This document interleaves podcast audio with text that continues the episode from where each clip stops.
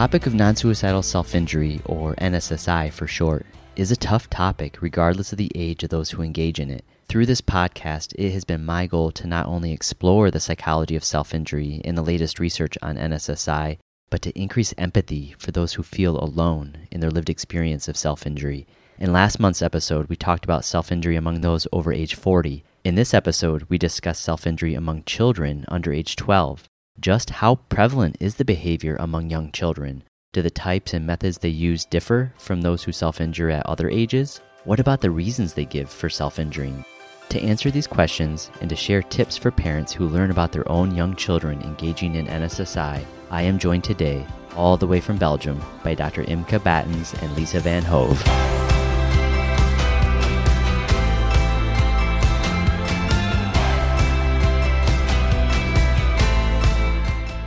Welcome to the Psychology of Self Injury podcast, a resource for parents, professionals, and people with lived experience. I'm your host, Dr. Nicholas Westers, clinical psychologist at Children's Health, associate professor at UT Southwestern Medical Center in Dallas, Texas, and chair of the Media and Communications Committee of the International Society for the Study of Self Injury, or ISSS, or simply ISSS. Dr. Imke Baetens is a licensed family therapist and associate professor at the Department of Psychology and Education Sciences at the Vrije Universiteit Brussels in Belgium, also known as VUB. She's an international renowned expert in the field of etiology, prevention, and intervention of non suicidal self injury. Dr. Baetens is chair of the International Joint Research Group for the Study of Self Injury in School Settings, also known as ICSES. She is currently co editing, together with Drs. Janice Whitlock and Elizabeth Lloyd Richardson, an Oxford University Press handbook on non suicidal self injury, which will be published in the beginning of next year. She's passionate about translating her research to a broad audience via a freely available Flemish website at icsesgroup.org and includes leaflets in many languages. She gives at least two talks and workshops per week for a variety of stakeholders, ranging from parents, schools, mental health professionals, and researchers. And she also supervises our other interviewee for today, Lisa. Lisa is a junior researcher at VUB. She's currently conducting several studies on NSSI and self harming behaviors in special populations, including older adults and children. Her PhD, supervised by Dr. Baetens, focuses on NSSI in older adults. She also operates as a research assistant for the International Consortium on Self Injury in Educational Settings and works as a clinical psychologist with children, adolescents, and young adults in a clinical group practice. Thank you both for participating today in our very first, I guess, multiple person, multi interviewee podcast episode. Thank you so much for the invitation. We feel really honored to be able to contribute to this amazing podcast series. How did each of you first become interested in researching self injury in the first place?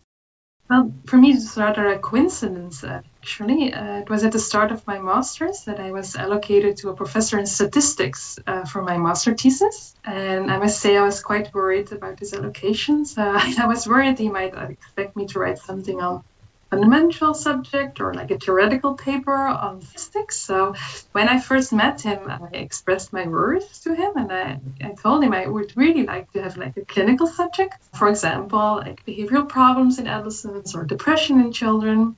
And then really by coincidence, he received a flyer for a conference on uh, self-harm and para-suicide um, in the Netherlands. And he was like, well, this came by post today.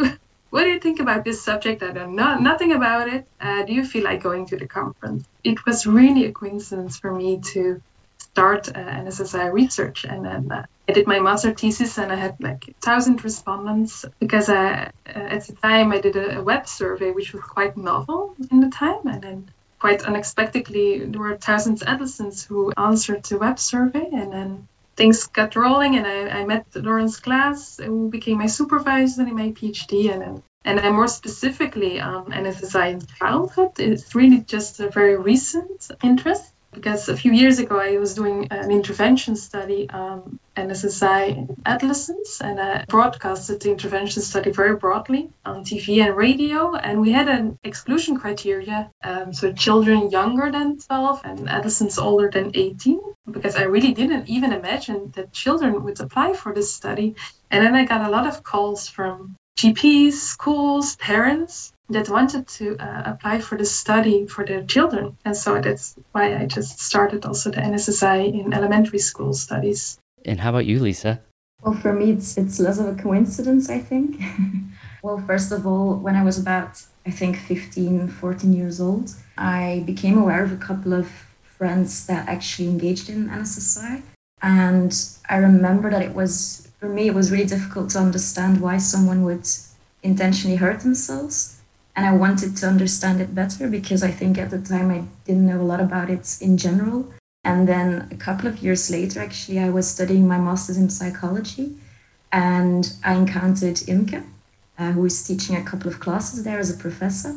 And one of her classes was about NSSI in which she actually explained why people self injure and what are the functions of self injury and so on. And yeah, that immediately sparked my interest again. And I was lucky enough after that class to uh, write my master thesis under supervision of Imke. And yeah, we're here today. I think two years later or three years later. Yeah. Well, I would love to hear about some of the research that both of you referenced. And Dr. Baetens, you had mentioned that a number of parents, schools, and professionals were inquiring about participating and enrolling in the research for children under age 12, which I think is an under researched population when it comes to non suicidal self injury. How prevalent is NSSI among young children? That is, children, say, under age 12.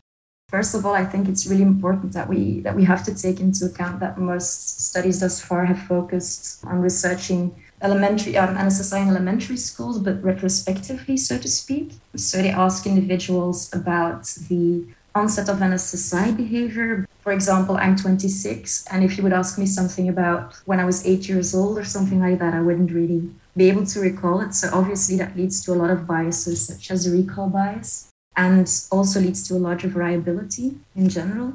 And studies that have performed a retrospective design, so to speak, they have indicated that NSSI is prevalent among 1 to 5% of the individuals um, who say that it started or that they started to self injure before the age of 10. So, which actually underlines how important it is to research NSSI in young children. And there are also a lot of researchers, or a lot of research, that's not an overstatement. Not a lot of research, is actually a scarcity of, of researchers who looked into self injury in elementary school children by directly asking them about self injury. And when we take a look at those lifetime prevalence rates, we actually see prevalence rates of 7 to 9%, which is actually a lot higher. I mean, 1 to 5 versus 7 to 9, it's quite a difference. So that also underlines yet again the importance of directly asking children, do you engage in NSSI, yes or no? But it's just a really difficult thing to do because we don't really have age adequate assessment tools at the moment. So we're a little bit hesitant to ask children directly about NSSI which actually leads to us not knowing a lot about the prevalence of NSSI in elementary school children. I imagine one common question we would get, and you kind of alluded to this, is asking young children about such a behavior. People might wonder are there any iatrogenic effects? That is, is it going to be triggering to ask a young child about non suicidal self injury, or worse, put the idea in their head if they haven't thought about it to begin with? So indeed, there's a lot of hesitation about examining NSSI in young children because we don't want to put any ideas in their head. And then there's a also from the ethical commissions and researchers, there's a lot of ethical considerations which need to be considered when doing NSSI research in elementary schools. So I do think it's very important subject to examine, and we really need to invest in, in gaps in research in this domain, but we need to do it very thoughtfully and also really develop age appropriate NSSI assessment tools, but also conduct research on potential effects or biases uh, when questioning children. We do know uh, in other research domains with adolescents and adults that it doesn't have an iatrogenic effect or that it doesn't have a negative effect when questioning the behavior but it's it's something that we really don't know in the population of young children. That's a common question I know people have when it comes to asking about suicide. And people think, including parents, that if they were to ask their child or if any child were to be asked about suicidal thoughts and behaviors, that if they haven't thought about it, that it would put the idea in their head. And what we know based on research is that's not true. Usually if anything, they're less likely to experience suicidal thoughts or behaviors, or at least less likely to act on them should they have them, and that people actually do better when they're asked. And I know Dr. Jennifer Muehlenkamp, who we interviewed in episode two, way back when in, a, in season one of this podcast, she and others had developed the Signs of Self Injury program that they implemented in schools as a prevention for non suicidal self injury and found that asking about self injury did not increase the likelihood of participants engaging in non suicidal self injury. But that I think was in high school, maybe middle school. And here we are talking about younger children. I did do a very large pilot study with adolescents age 12 and there we say this, we see the same uh, results as Dr. Muehlenkamp, so that there really is no iatrogenic effect. So I really do believe that we do need to be mindful and, and, and have the ethical considerations, but I, I don't think that if we have an age appropriate assessment tool, or for example, just a very brief screener, a yes or no question, I really don't believe it will have uh, induce any harm. But of course, we need to be mindful when we do studies in NSSI uh, in elementary school samples. And Lisa, you said that between 7 and 9% prevalence among children under 12? Yeah, 6 to 12 years old. Yeah. What types or methods of self injury do young children engage in? And is it any different than those who self injure at other ages when they're, let's say, they're older? Well, it's actually a really interesting question, but a very difficult question to answer because there's just not a lot of data on it. I looked into literature prior to this podcast and I didn't really find anything about recent publications on methods in elementary school children. So we unfortunately have to look at, for example, teacher reports. And for example, the International Consortium on Self-Injury in Educational Settings, so ICSES, they actually recently performed a study in which they asked elementary school staff about their experiences with NSSI in young children. And they were also asked about whether they think there are specific methods that are more prevalent in this age group they actually said the next five methods, with the first one being carving skin. Um, so that was the one that they mentioned the most often. Then there was headbanging, which was the second most often. And then they talked about interfering with wound healing, so picking at wounds, etc. And then cutting and hair pulling as well. So those were actually the five most frequent methods according to the elementary school staff what is also important to know is that the methods that they talk about are actually the same methods that we see in adolescents, but there was a, a difference in which methods are most prevalent. Um, because when we look at systematic reviews on adolescents, then we actually see that cutting, for example, and self hitting are much more prevalent among adolescents. For example, self hitting isn't even mentioned by the elementary school staff. So we can see a difference there, even though the methods are quite the same when we look at the five most prevalent, uh, prevalent ones. What is a difference, or what has been suggested as a difference, is the severity of the wounds. So this has been suggested that the wounds caused by uh, elementary school children, so age 6 to 12, are less severe than those caused by adolescents. And we think it's also hypothetical because, again, we don't have the data, um, but we think that might be due to a higher acquired ability to self injure in adolescents, and, and that they also may be more able to access certain objects, etc., while children might just choose the more easily accessible method, so to speak. So we think that that's going to be a difference, but it's something that we just think is going on, but we're not sure about it. It's interesting to hear that carving was the most prevalent. For people listening, you also heard cutting, and we separate those because carving, it is cutting, but it's carving words or symbols into the skin. Can you share a little bit about why you think this might be one of the most prevalent methods in the younger age group, the ages 6 to 12? I think that's a really difficult one, but like when we look at the reasons, again, in the same research that I just mentioned of ICSES, when we look at the reasons that elementary school staff indicated, one of the reasons was that they have difficulty with communicating their emotions. So perhaps one of the reasons why carving is the first most mentioned or most often mentioned method, because they can symbolize in a way what they want to communicate, but lack the communicative tools to communicate thinking about the exact uh, question because I think maybe carving and scratching was asked in the same item, wasn't it? Yeah. With slash between. Yeah, so I think it's carving and scratching. And so scratching is far more easily accessible for NSSI, for elementary school children. So, and that's as much as carving words in the skin or whatever. It's far more superficial scratching, but then like making a mark on their hands. That's the idea that the teachers have. Oh, so they were considering scratching as carving? Yeah, it's one. Oh, okay in my clinical work, and I'm sure in yours too, it's very different. Where when I work with mainly teenagers at this point, and they've carved words or symbols into the skin, and a lot of adolescents with eating disorders carve words such as fat into their skin. And so that's very qualitatively different to me than just cutting itself, and very qualitatively different than scratching. Yeah, and so it could be like they carved like a little flower in their hands or make like a, a drawing on their hands. So I don't think it's the same valence as that what we see in our clinical work, but it's also a hypothesis. We don't have more insights into the, the details of the of these answers. And I'd be curious to know if what they consider carving, they consider also like erasing, using an eraser to cause an abrasion that creates a design. And then they consider that as scratching, which is a little bit different than scratching. But it sounds like they're kind of grouping all that into yeah. one. Mm-hmm. Earlier, Lisa, you had referenced different reasons why a young child might self injure versus a teenager or adult. Why do you think, first of all, such young children, I mean, we're talking ages six up through age 12, why such young children self injure? And is it different from the reasons that teenagers and adults give for their self injury?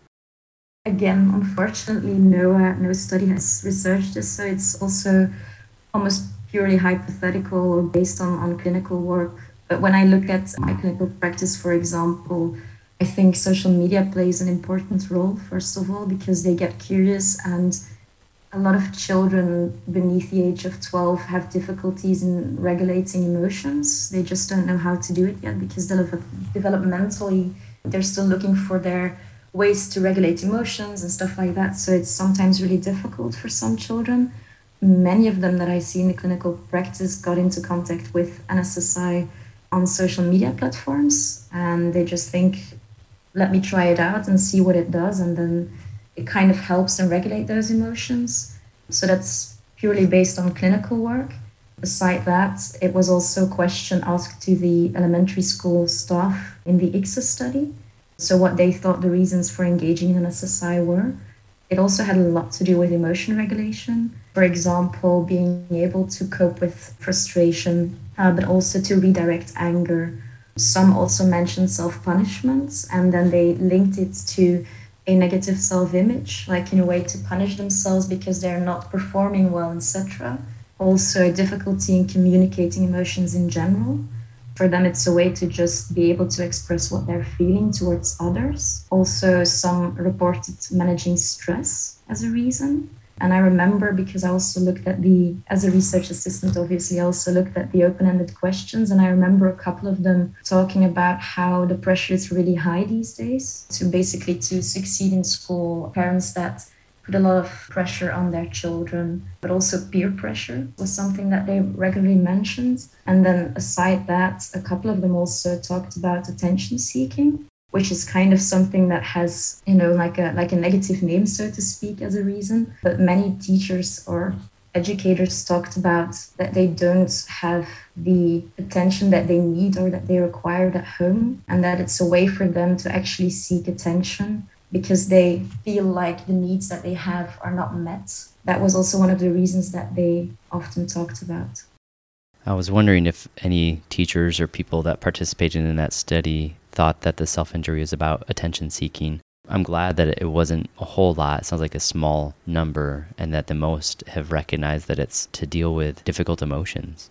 Yeah, definitely. Yeah, and I thought I thought it was also nice to see that the teachers or the educators that did think about attention seeking. I think half of them thought about it as they don't get the attention that they need developmentally or emotionally at home, and they don't actually know or have a lot of tools to gain that attention otherwise and then that's the way they're going to go to gain that attention. So it was less negatively perceived i think as a function.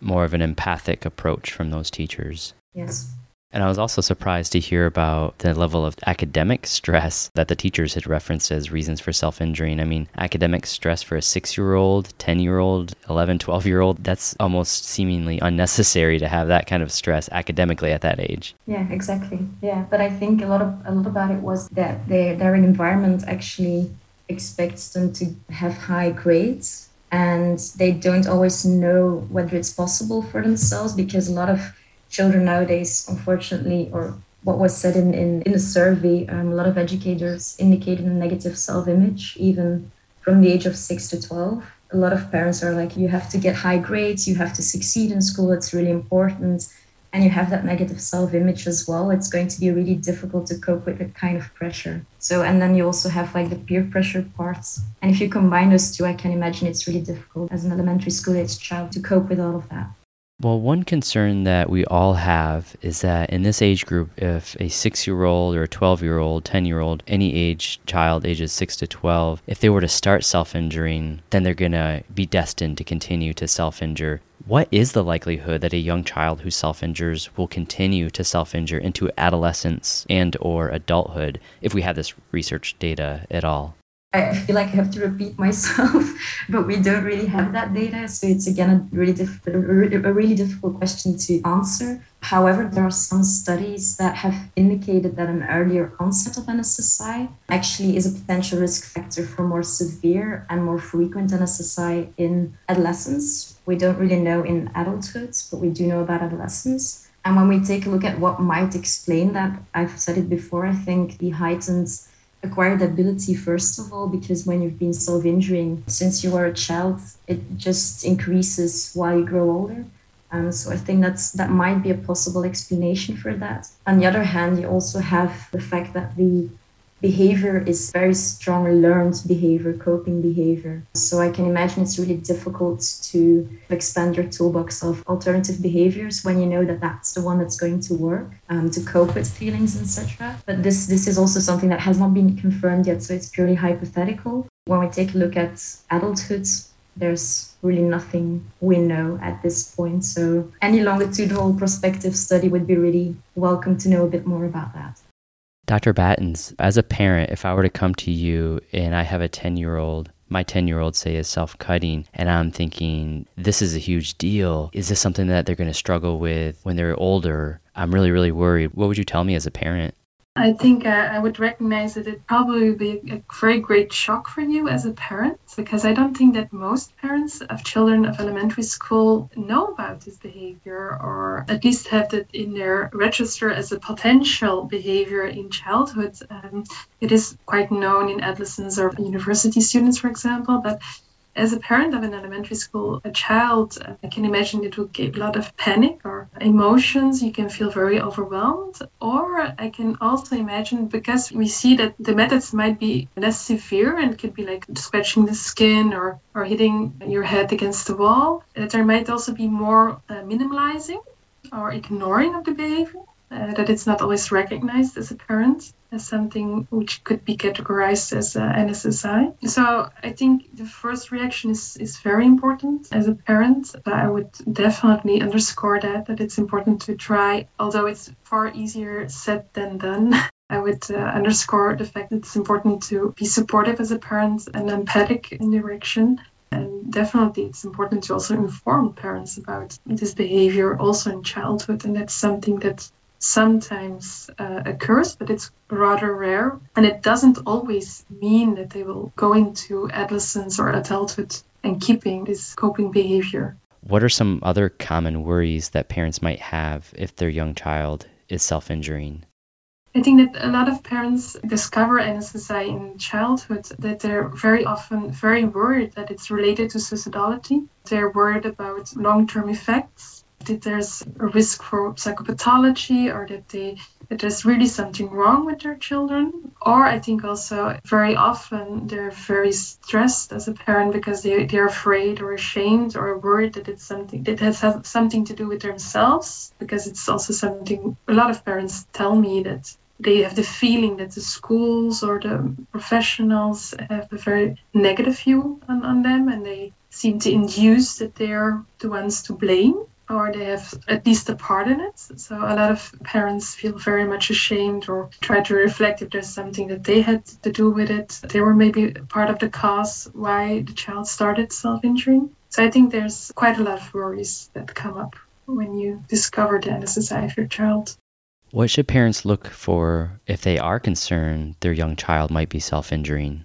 I don't think that there's really like an, one unique feature or signal or sign that will tell you that your child is self-injuring. There's no clear signal. I think a lot of the parents uh, discuss that they get the feeling that their child was overwhelmed, more distressed, more upset, also disconnected more from them, and they didn't know what was going on, so that they felt worried. Other signals may be that they start wearing baggy clothes or long sleeves or unwillingness to change clothes, for example, for gym or swimming class, or they don't want you to come into the bathroom anymore.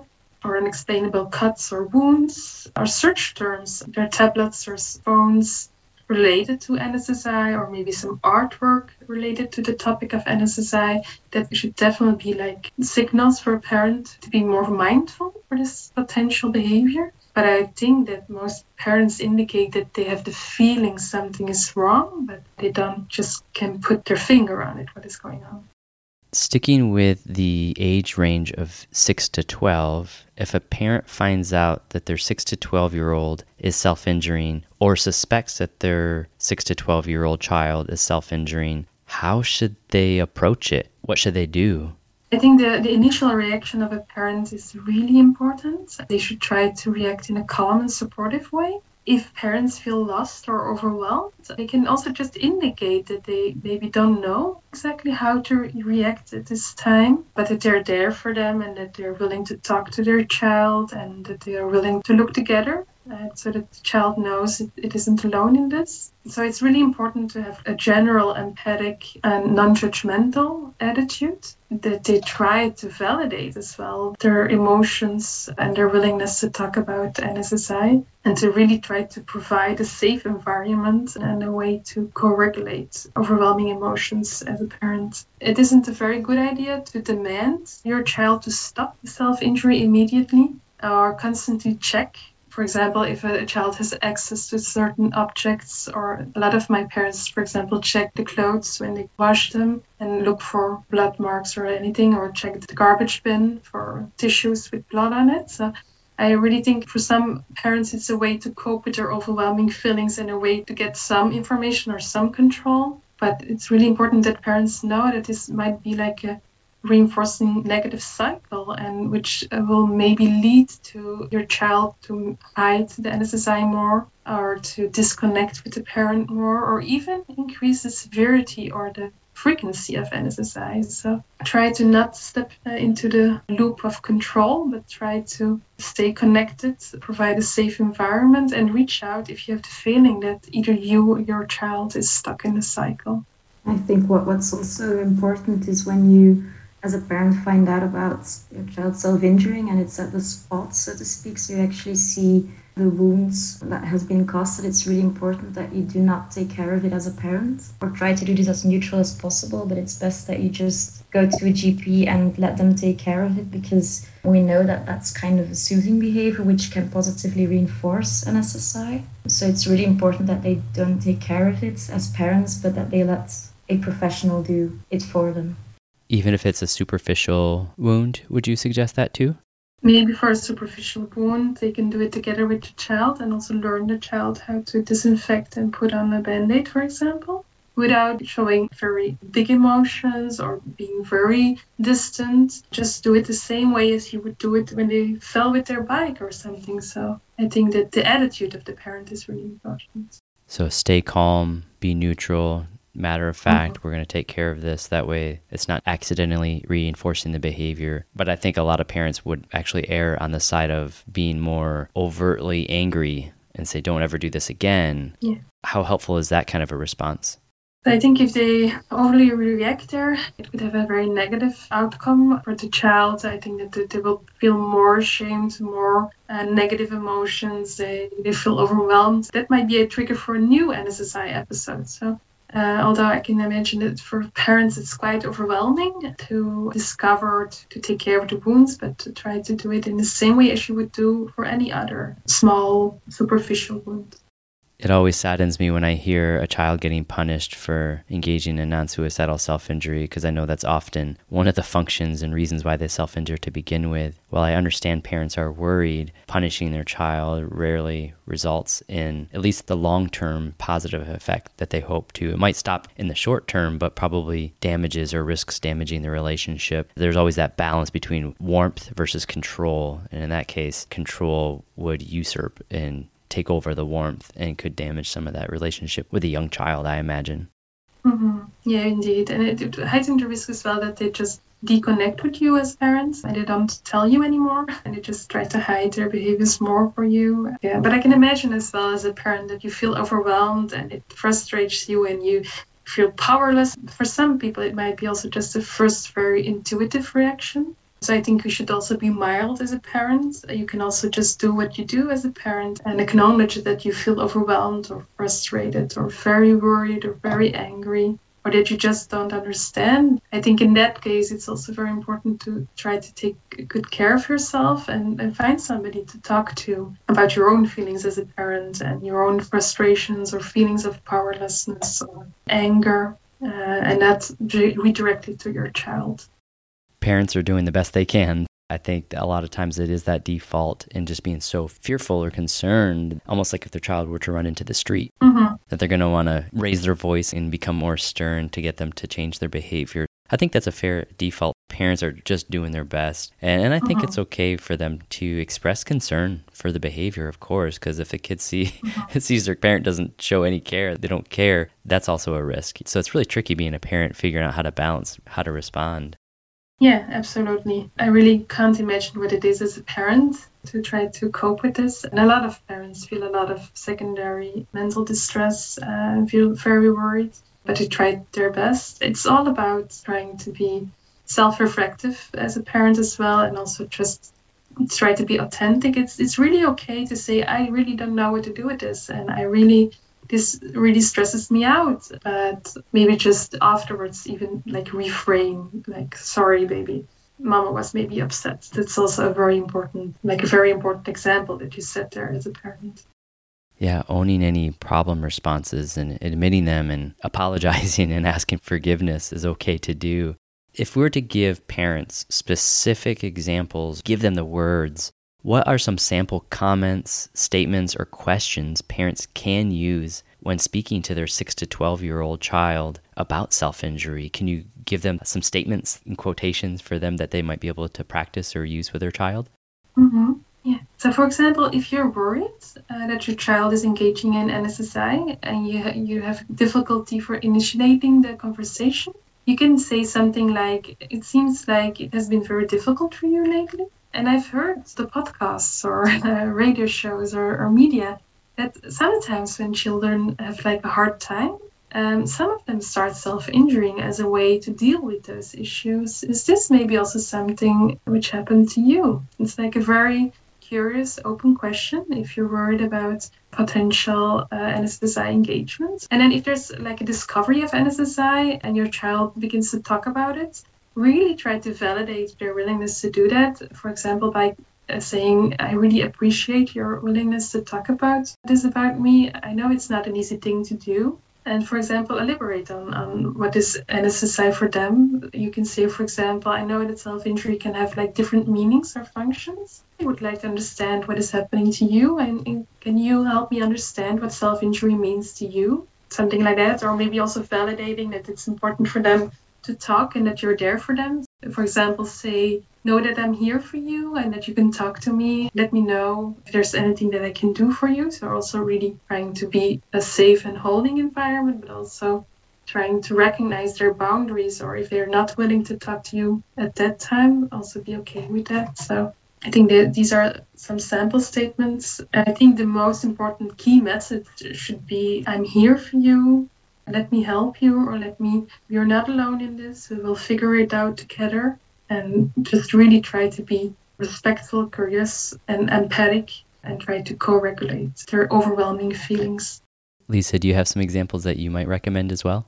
The most important ones, especially the, the respectful curiosity, is very important, I think, so that the questions that you pose are so respectful. You you want to know more about it and, and the child can feel like you're actually open to talk about it and that you're not going to judge them. For example can you help me understand how self-injury helps you feel better? Mm-hmm. So that you don't immediately start to, to explicitly ask it but, but it's more like i want to understand what you're going through or why it helps you. So that's like an example of, of how to gain more insight into the behavior by being respectful and curious at the same time. Yeah, I think as a father, I might say something along the similar lines like, buddy, this really worries me, but I want to make sure I understand your struggle and, and what it is that you're doing and what you're getting out of it. In what ways has this been helpful for you? And then listening, kind of like what you're both saying, and then highlighting is like, hey, you can always come to me. I would rather you come to me when you have that urge than to do it to yourself. And we'll get through this together, like you're saying, and being able to provide that safe space rather than flip out. I mean, I could say that right now, but what I, in the moment, it might be a little bit more difficult. I, I imagine it'd be much more difficult. Mm-hmm. So, those are some sample comments you gave. What about sample behavioral strategies parents can use to help their 6 to 12 year old child who self injures, whether that's to support them emotionally or to support them move toward cessation of self injury? So NSSI is very often related to emotional regulation difficulties. So as a parent here, you can really play like a key role in supporting them. We believe that emotional regulation is not only an individual process, but it's also something that you do together with other people. So it's also something you can help or assist your child in uh, learning new emotional regulation strategies. There's several steps, for example, emotional awareness. Talk to your child and explore what are you feeling, where do you feel certain feelings, where do you feel it in your body, and or just just emotional acceptance. It's okay to feel uh, also overwhelming feelings and then a step further is also to help them give words to these feelings and also to differentiate emotion emotion words. So not only this sucks or I'm super mad or angry, like okay, I hear your frustration here and it could be this makes you a little bit angry, but also I feel there may be something that makes you sad as well. So trying to make more differentiations between emotions and really trying to be supportive when they try new emotion regulation strategies or if they feel overwhelmed that you really as a parent in this stage which is different as what i would say for parents with adolescents for example but in this stage you can really co-regulate uh, as a parent for a, a child in elementary school. So really try to find situation or means to suit them. For example, to have like a holding environment, like quiet place or like something warm or cuddly or on the other side maybe you can distract them with something and you can ask them do you want some distractions? But so here as a parent you can really co-regulate and try all sorts of ways to deal with emotions. For example breathing exercises or listen to a yoga podcast or introduce like alternative behavioral strategies. I think in this population or like with elementary school uh, children as a parent, you can really try to uh, co regulate, try out new strategies together with them. Lisa, do you have any thoughts or anything to add there? Well, I was just thinking like the children that I've encountered in a clinical practice who engaged in NSSI, they often already had a couple of activities that they did to calm down, but they didn't really acknowledge those activities as this can help me when I feel the need to self injure. And just basically by pointing out or, or trying to find those act- those activities together with them often helps a lot. It can be like listening to music, drawing, playing a game, I don't know. But these are all things that they actually know and that they already do, but they don't acknowledge it yet as self-soothing or, or helpful behavior, so to speak. So that might also be helpful if parents can kind of look at those behaviors as well. And I think what I hear from most young children or young adolescents is that they find it very difficult to be alone at that time. So just trying to be there while still acknowledging their boundaries. You can even sit outside of their door if it's closed, but just being there and being present and keep on checking in as a parent. Is there something that I can do for you? You know where you can find me when you want to talk. Do you want to take a walk with me or would you like to do something? Would you go? Would you like to go to the city or to a movie? Really, as a parent here, you can also be a very safe environment, also just like that you can counter their loneliness. Yeah, thinking about your comment related to a holding environment, I think about parents being almost like an emotional container for their child. Mm-hmm. Obviously, serving as a role model because if you know we lose our cool mm-hmm. and tell our kids that are seven years old to keep it together, that's not very realistic. But being able to create like a permeable, semi-permeable, I should say, emotional container where we can model how we manage big emotions that might often result in self-injury, but instead we can model how we might manage that and then encourage our, our young children to do that so we don't allow their emotions to permeate and overflow into our own and vice versa. Yeah, absolutely. And I think in, in elementary school children, there's still a lot of connection within the family and with you as a parent and a child. While as you go into adolescence, you of course will also have the more developmental stage where they, they're looking for autonomy and their own identity, and there's more boundaries or more space between the, the adolescent and the, and the parent, which is a normal developmental stage. And there it's far more difficult to provide a more holding environment as a parent or to also co regulate emotions. It's far more difficult due to the developmental period there. But I think with the elementary school children, it could really help if you can be close to them and, and try to also be a good role model. A couple of behavioral strategies that I have heard parents use, and I can share my thoughts on them, but I want to hear your thoughts from the two of you. One, body checks, because parents are going to want to make sure that their kid is not self injuring, and they're going to say, like a nine, 10 year old who's been cutting, their parents might say, All right, I'm going to look at your body and make sure you haven't that and then also going into the room and searching for objects and locking them away or taking them away, even if they're not necessarily used typically for self injury, but could be. So maybe they're certain toys or certain utensils used for art. So, how effective are those two methods? Uh, I have some ideas about that, but it's especially related to research that I did in a, in a young adolescent sample, so between ages 12 and 14.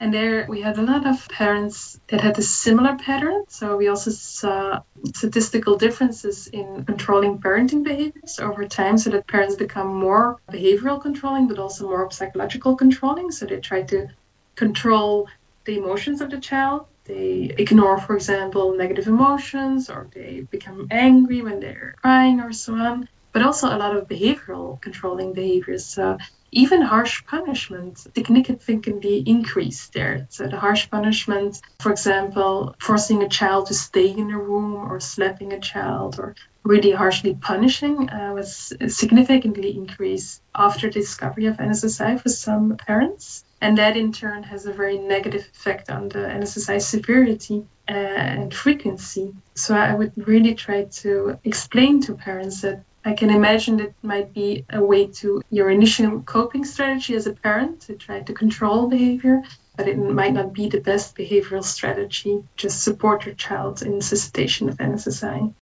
Much less invasive then. Yeah. Yeah. When should parents seek therapy for their 6 to 12 year old child if they're self injuring?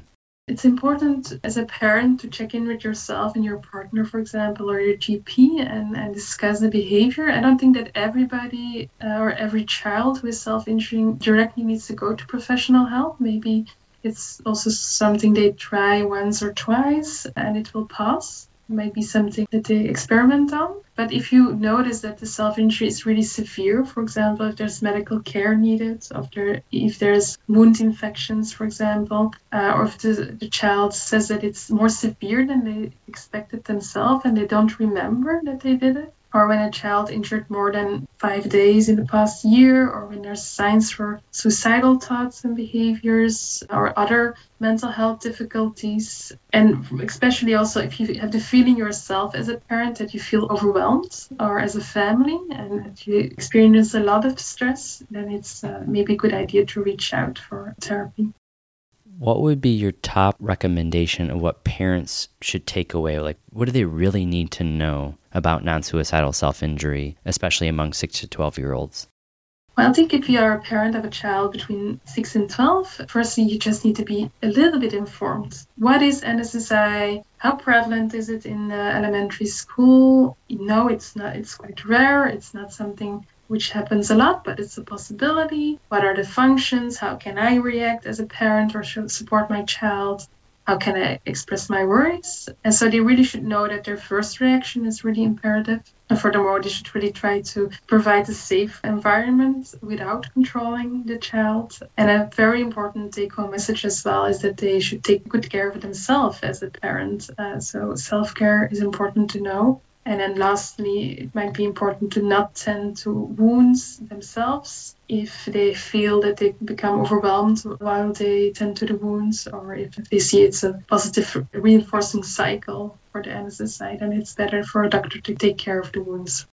Lisa, based on our conversation today, what would you recommend to parents yourself? It's kind of the same that Imke has already said. I think the, the most important one is to take care of themselves because they can't take care of their child if they're not taking care of themselves because sometimes parents can get overwhelmed as well, which can lead sometimes to like what I see in a clinical practice, for example, is that parents are so overwhelmed that they express things that they wish they did not express sometimes and then the child feels even more disconnected and it continues so I think taking care of yourself is very important. Also, be aware that you're a role model for your child, especially when it comes to coping with emotions. Um, it's really important to know that they're subconsciously observing you and also looking at what you're doing when you're feeling overwhelmed. And then I think it's also really important, as Imke said, that they feel that they are in a safe environment and that they can also always connect to you when they feel really down or if they're not feeling well, that you're always there as a parent to support them. And based on our conversation today, what would you each recommend to professionals, whether other researchers or other clinicians, therapists? I think it's very important for clinicians, researchers, and, uh, and uh, clinicians to aim for evidence informed practice and to try, as clinicians, together with researchers, really try to gain our insights into what is helpful for parents, for schools, for uh, children who engage in NSSI, and for the clinicians who work with the children and the families. Uh, try to take good care of yourself. I think also there you're a very important role model as a clinician. And for example, look for a supervisor, or go to an intervention group, stay informed go to workshops and, and trainings um, to um, also really gain your insights into the behavior, but also your confidence. I think that's the most important thing that you feel confident as a clinician to work with families and children. Uh, and that you try to remain respectful, curious, uh, and most importantly, also hopeful. Lisa? Yeah, I think Imke has, has said it all. I think what I do remember, however, that it happened not that long ago. I remember like some children, they tend to want to show you the wounds, for example that's what happened to me anyways. And i think it's really important as a clinician or as a professional at that time that you need to know that it's not the most important thing to do to be looking at it. And basically it's it's better to learn to understand why they're doing it what might be alternatives instead of actually you know endangering yourself so to speak. It's like a weird thing to say or something but just because it can be triggering to look at those wounds. So that's also a, a form of self-care. That's really important as a clinician i think maybe also a recommendation for the researchers is to really try to invest also in outreach materials or to invest in translational research to really try to translate what we know from research and how can we adapt it to the fields also. For example may examine the effectivity of trainings for staff or early prevention packages. So maybe also just look into those gaps in research and based on our conversation today, what would you recommend to people with lived experience of self injury, whether they're young children? I, I don't know if they'd be listening to the podcast, but just in general, uh, children, adolescents, and adults? So they should know that they're not alone and try to find somebody they can trust and talk to they can be mindful in what helps them down regulate or self soothe themselves or how to deal with urges. And I hope, especially, that they can be mild for themselves and try to flourish self compassion. I don't really have anything to add to that. I think that's a great conclusion. Well, thank you both for joining us today and sharing about a topic that we rarely, again, talk about, but it does happen. And hopefully, parents and professionals listening to this feel less anxious about when they find out a young child is engaging in self injury and still be able to maintain that matter of fact, dispassionate demeanor, respectful curiosity, low key response that's emotionally neutral and caring. Thank you both for taking the time out of your day to contribute to the podcast. Thank you. Yeah, thank you.